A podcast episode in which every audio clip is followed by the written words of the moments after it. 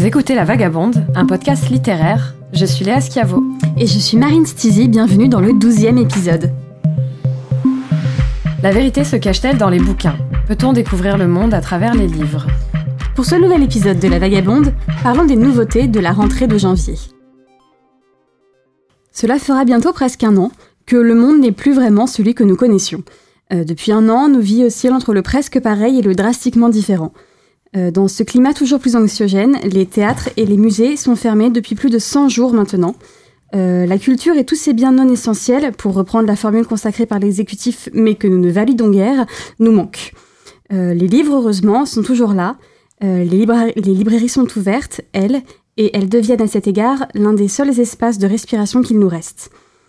Les librairies sont ouvertes et janvier a eu lieu, sa rentrée avec. Je l'aime toujours bien, moi, cette rentrée de janvier. Euh, j'aime le froid qui va avec, euh, lire sous la couette les nouveautés du début d'année, me refaire un thé quand le premier est terminé.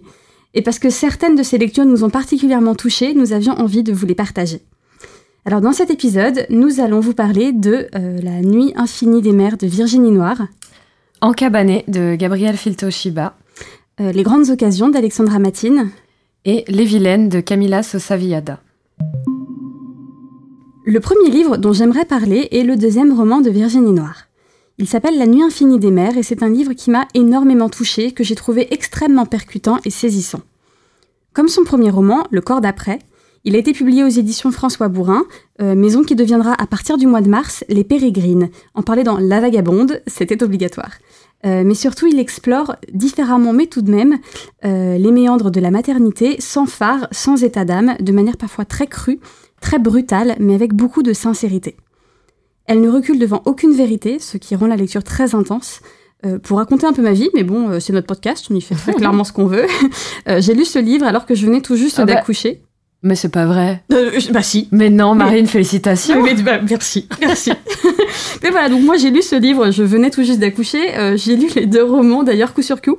ma fille n'avait pas encore un mois, oui parce que c'est une fille. Ah, c'est pas. Ah, oui, c'est une fille. Ah, je suis ravie de l'apprendre. En fait, moi, j'ai été complètement bouleversée, extrêmement touchée. Et ça a été en fait probablement l'une des expériences de lecture euh, les plus intenses de ma vie en réalité. J'étais encore un peu sous le choc de mon accouchement, euh, des premières semaines avec ma fille. Et ces deux livres-là ont trouvé une, résonance euh, évidemment enfin, très très forte en moi.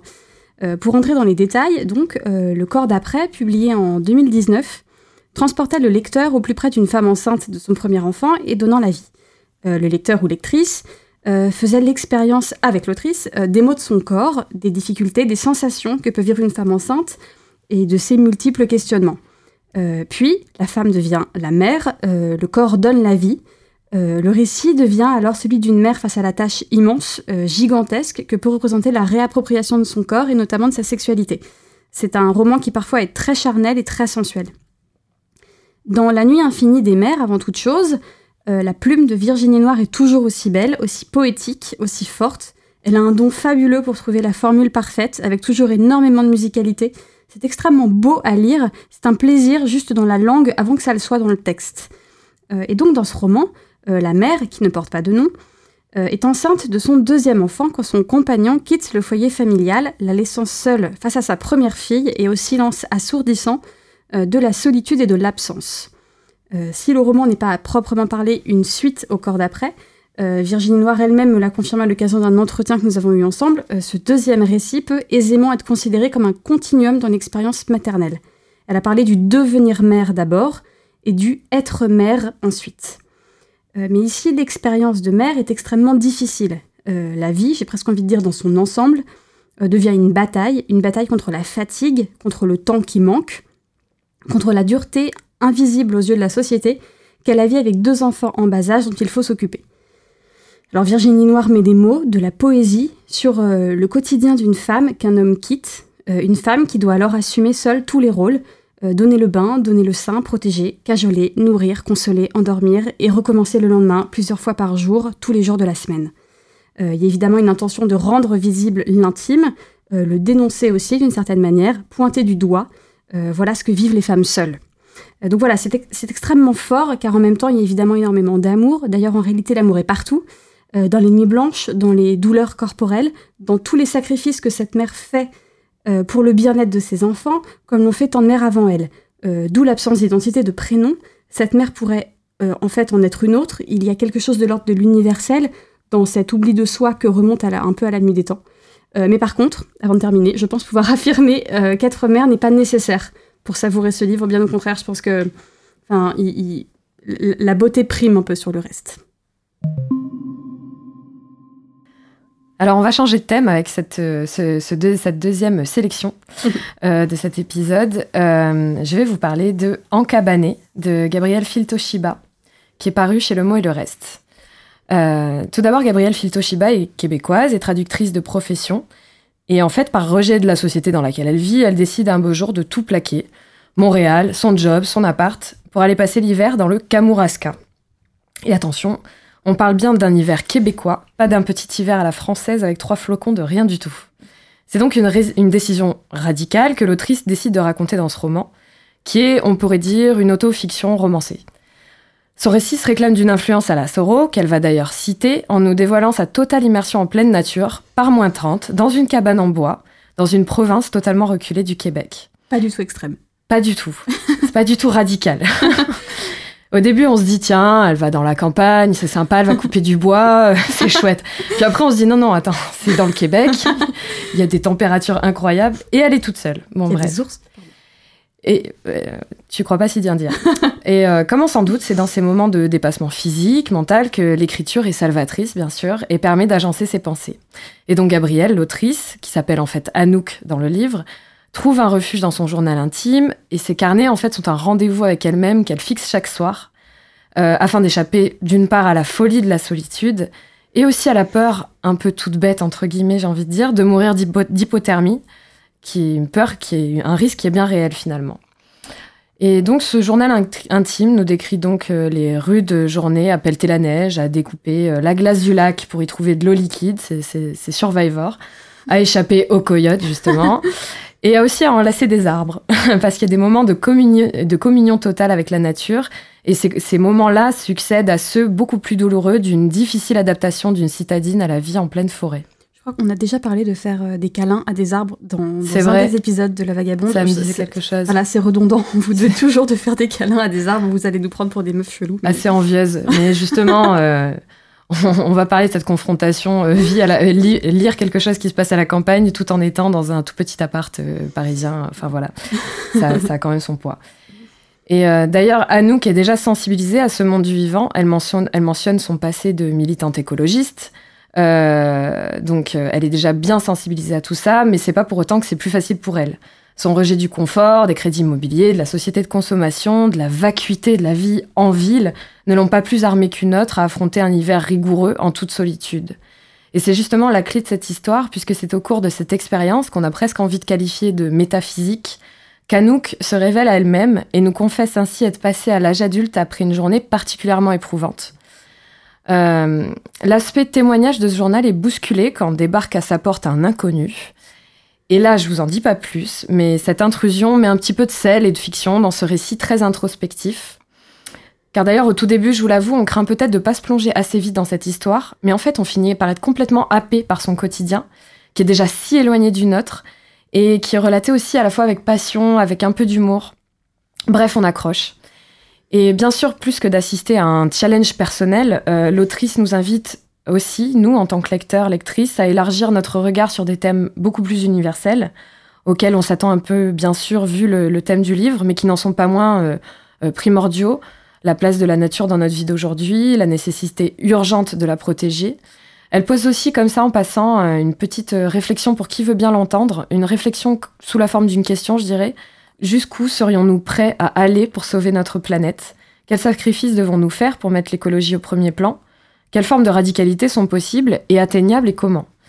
Et en fait, euh, voilà, c'est un, livre qui m'a fait voyager pour de nombreuses raisons. Le décor, bien sûr, pour commencer. Un peu de neige, d'animaux de la forêt, euh, des grands espaces. Euh, voilà, c'est ce que je disais plus tôt. ça fait pas de mal quand on reçoit ça depuis son petit 40 mètres carrés dans, dans le 9-3. Et l'autrice est aussi une fervente défenseur de la langue et de la culture littéraire québécoise. Et son texte est truffé de mots que nous n'entendons pas en France. Et c'est assez savoureux. Elle fait aussi de nombreuses références à des auteurs québécoises qui nous rappellent au passage que notre culture est peut-être trop limitée aux œuvres franco-françaises mhm. et que ça nous ferait pas de mal de temps en temps de penser plutôt euh, comme culture francophone, disons, et de se construire aussi des références qui viennent du Québec et d'ailleurs. Existe-t-il relations plus complexes que les relations familiales? Rien n'est jamais vraiment simple quand il s'agit de famille. Euh, quelquefois, nous serions d'ailleurs tentés de penser que la vulnérabilité des rapports font loi. En quelques mots, une famille parfaitement saine, sans secret, sans infidélité, sans rancœur, cela n'existe pas. C'est en partant de ce constat euh, qu'Alexandra Matine a trouvé l'inspiration pour écrire Les Grandes Occasions, un premier roman paru en janvier aux Avril, une collection toute neuve de littérature française contemporaine au, au sein du groupe Delcourt, mené par Sandrine Thévenet et Lola Nicole. Les grandes occasions en inaugurent les parutions, et la formule est facile, mais on peut le dire tout de même, ça commence fort. Alors la fragilité des liens familiaux, voici ce qui pourrait donc décrire en quelques mots l'essence du roman d'Alexandra Matine. Esther, une mère de famille de quatre enfants, a décidé d'organiser un déjeuner où toute la famille serait réunie, les parents, les enfants, les petits-enfants. Cela fait des années que ce n'est pas arrivé, des années qu'ils n'ont pas tous été ensemble autour d'une table à discuter simplement. Le père, lui, a renoncé depuis longtemps à espérer un moment de communion comme celui-là. Mais pas Esther. Euh, ce déjeuner a une importance colossale pour elle, elle le prépare avec énormément de minutie et tout doit être parfait. Et si les choses ne se passent pas comme elle l'aurait rêvé, c'est l'occasion pour elle de tirer les fils de ses souvenirs. Euh, sa rencontre avec Reza et leur voyage en Iran pour être présenté à son père, euh, le départ du foyer déchirant de sa dernière fille, ou encore les difficultés insurmontables entre ses deux fils, si différents l'un de l'autre. Chaque souvenir étant comme une pierre explicative à l'explosion progressive de leur famille, euh, déjà fragilisée par la personnalité écrasante du père de famille, autant que par l'effacement total d'Esther. Esther, qui fut en fait une mère cachée derrière son mari, incapable de prendre position contre lui, incapable de dire à haute voix ce qu'elle ressent pour ses enfants, comme elle les aime, comme il lui manque, incapable de s'excuser pour ce qu'elle n'a pas fait, incapable de se pardonner à elle-même sa manière répétée de n'avoir jamais su s'imposer entre ses enfants et son mari, qui est un père colérique, exigeant, parfois ingrat et très orgueilleux, et qui n'a Dieu que pour son premier fils. Toute sa vie, Esther n'a pas osé. Avec ses petits-enfants, elle n'osera pas dire qu'elle les chercher à l'école lui ferait plaisir. À la place, elle préfère dire que cela ne la dérange pas, elle dit que avouer le plaisir, c'est permettre aux autres qu'ils vous le retirent. Euh, mais en réalité, c'est aussi que ses enfants lui refusent ce qu'elle n'a pas su construire avec eux, un foyer heureux et des souvenirs joyeux. Les Grandes Occasions est un roman extrêmement cruel dans ce qu'il a d'extrêmement sincère et vrai. Il est cruel pour Esther, cruel pour ses enfants. Euh, ce roman est aussi puissant car il renferme énormément de vérité, euh, il y a de la douleur intolérable de savoir que nous sommes tous concernés, en fait, chacun à notre manière par ces relations familiales compliquées, parfois extrêmement tristes et destructrices. C'est impossible, pour, je crois, hein, de, lire ce livre sans réfléchir à sa propre famille, et, ça rend l'expérience pour le coup très forte. Oui, et quand euh, on parle, on ne peut pas s'empêcher de penser, de faire un, espèce de phénomène de miroir avec... Mais c'est ça, tu mm. penses à ta propre mère, tu penses à tes propres parents, enfin c'est quelque chose de très fort. Donc voilà, moi je, ne peux que vraiment vous inciter à lire ce livre. On y trouve un peu de Juste la fin du monde de Jean-Luc Lagarce dans cette énergie tragique euh, du dernier repas familial. Euh, bref, je conclurai avec cette citation qui résume, je crois, assez bien le livre euh, et qui personnellement m'a brisé le cœur. le destin d'une mère, c'est de laisser partir ses enfants de son ventre, de sa maison, de ses bras. Les douleurs de l'enfantement ne sont rien comparées à la douleur éternelle de la séparation. Nous allions toutes devenir des reines.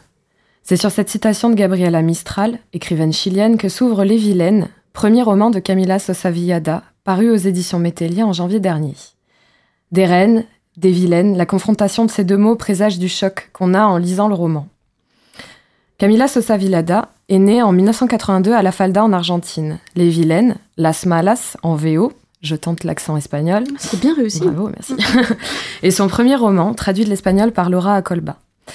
Mais ce livre, c'est pas la première rencontre euh, de l'autrice avec l'écriture, loin de là. Elle a fait de la chanson, du théâtre. Elle raconte d'ailleurs que c'est à partir du personnage d'une pièce qu'elle a jouée qu'elle a construit le personnage de la tante Encarna, qui est la pierre angulaire de cette histoire.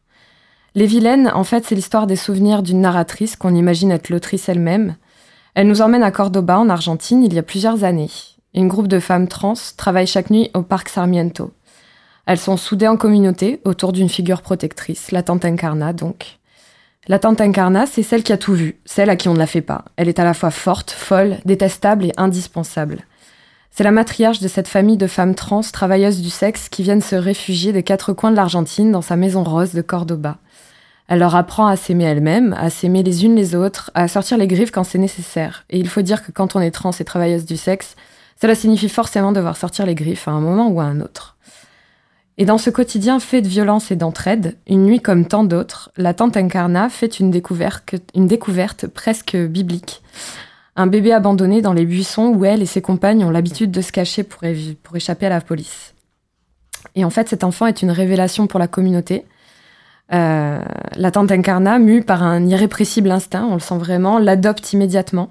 Les filles l'appellent éclat des yeux, car il sent que cet enfant, par les yeux qu'il a, par ses yeux, révèle à toute la bonté de l'âme humaine. Et elles en ont bien besoin d'ailleurs dans leur vie de paria, de honte et de violence. Et c'est un miracle, un réel miracle, et elles se soudent autour, autour de cette figure de douceur arrivée vraiment comme un don du ciel.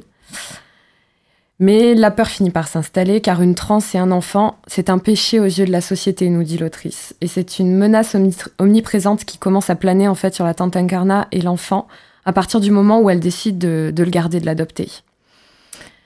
Et avec ce roman, en fait, Camila Sosa Villada aborde déjà la transidentité avec beaucoup de poésie, grâce à une histoire qui se lit presque comme un conte. Euh, elle apporte des petites touches de réalisme magique, ce côté fantastique que l'on retrouve dans la littérature sud-américaine, que moi j'adore personnellement. Et comme ça, elle nous immerge vraiment dans un monde qui nous est euh, par ailleurs inconnu, l'autre monde, euh, l'underground, l'invisible. Elle raconte les corps, les coups, l'amour, la beauté, l'espoir dans ce conte de fées et conte d'ogre aussi, je dirais. et quand on lit, d'ailleurs, on a des images, des sons en tête. moi, j'avais vraiment l'impression que la narratrice était comme une actrice sortie tout droit d'un film d'Almodovar. Une voix profonde, pénétrée, sans pathos, qui raconte la violence et la beauté de la vie. J'avais vraiment ça euh, à lire les lignes. C'est ce que ça m'inspire quand tu quand en parles. Quand j'en parle, ouais, forcément les thèmes, ça fait écho. Mm. Et dans ma tête aussi, à la lecture de passage, j'avais des, des, images d'icônes de l'art sacré, tu sais, un peu mm. revisité, une Madone entourée d'or, de paillettes, avec le petit Jésus dans les bras, un halo de lumière Un truc hyper kitsch à la base Lurman. Exactement. Et euh, c'est d'ailleurs la Madone, c'est la tante incarna qu'on imagine comme ça, tenant dans ses bras l'enfant prophète, le, le, le, petit prodige, quoi. Et d'ailleurs, cette figure de la tante Incarna est très intéressante. L'autrice raconte qu'elle vient d'une pièce qu'elle a jouée, une pièce qui reprenait le mythe de la Difunta Correa, figure très populaire en Argentine, à, laquelle les Argentins euh, vouent un véritable culte. Je me suis un peu attardée sur cette légende parce que ça m'a, ça m'a un peu intriguée. Et en fait, cette légende raconte l'histoire de Deolinda Correa, qui, au 19e siècle en Argentine, part seule avec son bébé rejoindre son mari parti à la guerre. Attention, c'est une légende argentine, donc c'est pas très jouasse, mais et désespérant de retrouver son mari, soi-disant perdu en plein désert, se retrouve sans vivre, meurt de soif, adossé à son arbre, son enfant au sein, son enfant aurait survécu. Et ce miracle élève donc la Difunta Correa au, au rang de sainte que l'on prie encore aujourd'hui, à qui, le long des routes en Argentine, on laisse des petits hôtels de bouteilles d'eau pour euh, préserver de la soif. C'est fou. Non mais c'est beau. c'est à la fois beau et terrible, c'est ce que j'adore. mais enfin, c'est quand même, euh, c'est pas anodin comme, euh, mm. comme histoire. Et justement, elle a pris ça, elle a pris cette, cette espèce de mythe pour, euh, pour, pour développer l'histoire de l'enfant, que, que, que, serait devenu l'enfant. Et, mm-hmm. et, ça évoque aussi des questions de, de parentalité, en fait. du sacrifice. Là. Ouais. Mm puisqu'il est, il est, il est recueilli par, euh, par une femme trans. Donc, euh, mon Dieu, sacrilège, quoi. Mhm. Qu'est-ce qui deviendrait cet enfant avec une femme trans? Et donc, cette euh, référence à un mythe, moi, j'ai beaucoup, j'ai beaucoup aimé ça. J'ai beaucoup aimé, voilà, ces petites références à des, voilà, des mythes populaires, à la tradition chrétienne, les faire s'entrechoquer avec un quotidien hyper réaliste. J'ai trouvé ça très, très fort. Euh, c'est donc parfois très cru. Euh, l'histoire que je viens de vous, que je viens de vous, de vous évoquer, elle est, elle est très crue, très dure, mais c'est à l'image du livre. Mais elle arrive à en faire quelque chose de magnifique. Donc euh, moi, ça m'a, ça m'a bouleversée. Et d'ailleurs, au-delà du fait que ce soit bien sûr un texte très fort, très beau et très émouvant, c'est aussi très enrichissant de lire une histoire de cette manière-là, puisque je trouve que la transidentité n'apparaît pas beaucoup dans la littérature, et quand elle l'est abordée, habituellement, disons, elle est plutôt abordée par le prisme politique, par euh, des essais. Et là, ce livre change tout. Il n'est ni dans l'analyse, ni dans le militantisme. En fait, il touche par l'histoire qu'il raconte, point. Et c'est puissant et c'est presque universel, je dirais. Merci d'avoir écouté euh, cet épisode de La Vagabonde. Merci. Merci à Bastien Jackson pour la réalisation et le montage, et à Théophile Denis toujours pour la musique. Vous pouvez nous retrouver sur les réseaux à La Vagabonde Podcast. Salut Bientôt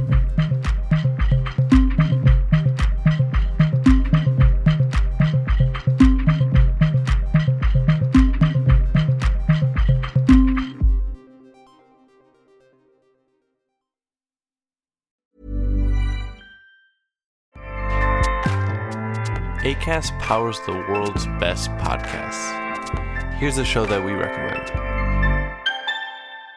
Winning is an everyday mindset, and we're here to help. I'm Craig Robinson. Join me and Coach John Calipari for Ways to Win. We're kicking off during March Madness. Cal's Kentucky Wildcats are in the hunt. So throughout the tournament, I'm going to call up my friend to ask about his wins, losses, and especially what he's telling his players in the locker room. You got to win every day. Find the Ways to Win podcast anywhere you listen. ACAST helps creators launch, grow, and monetize their podcasts everywhere. ACAST.com.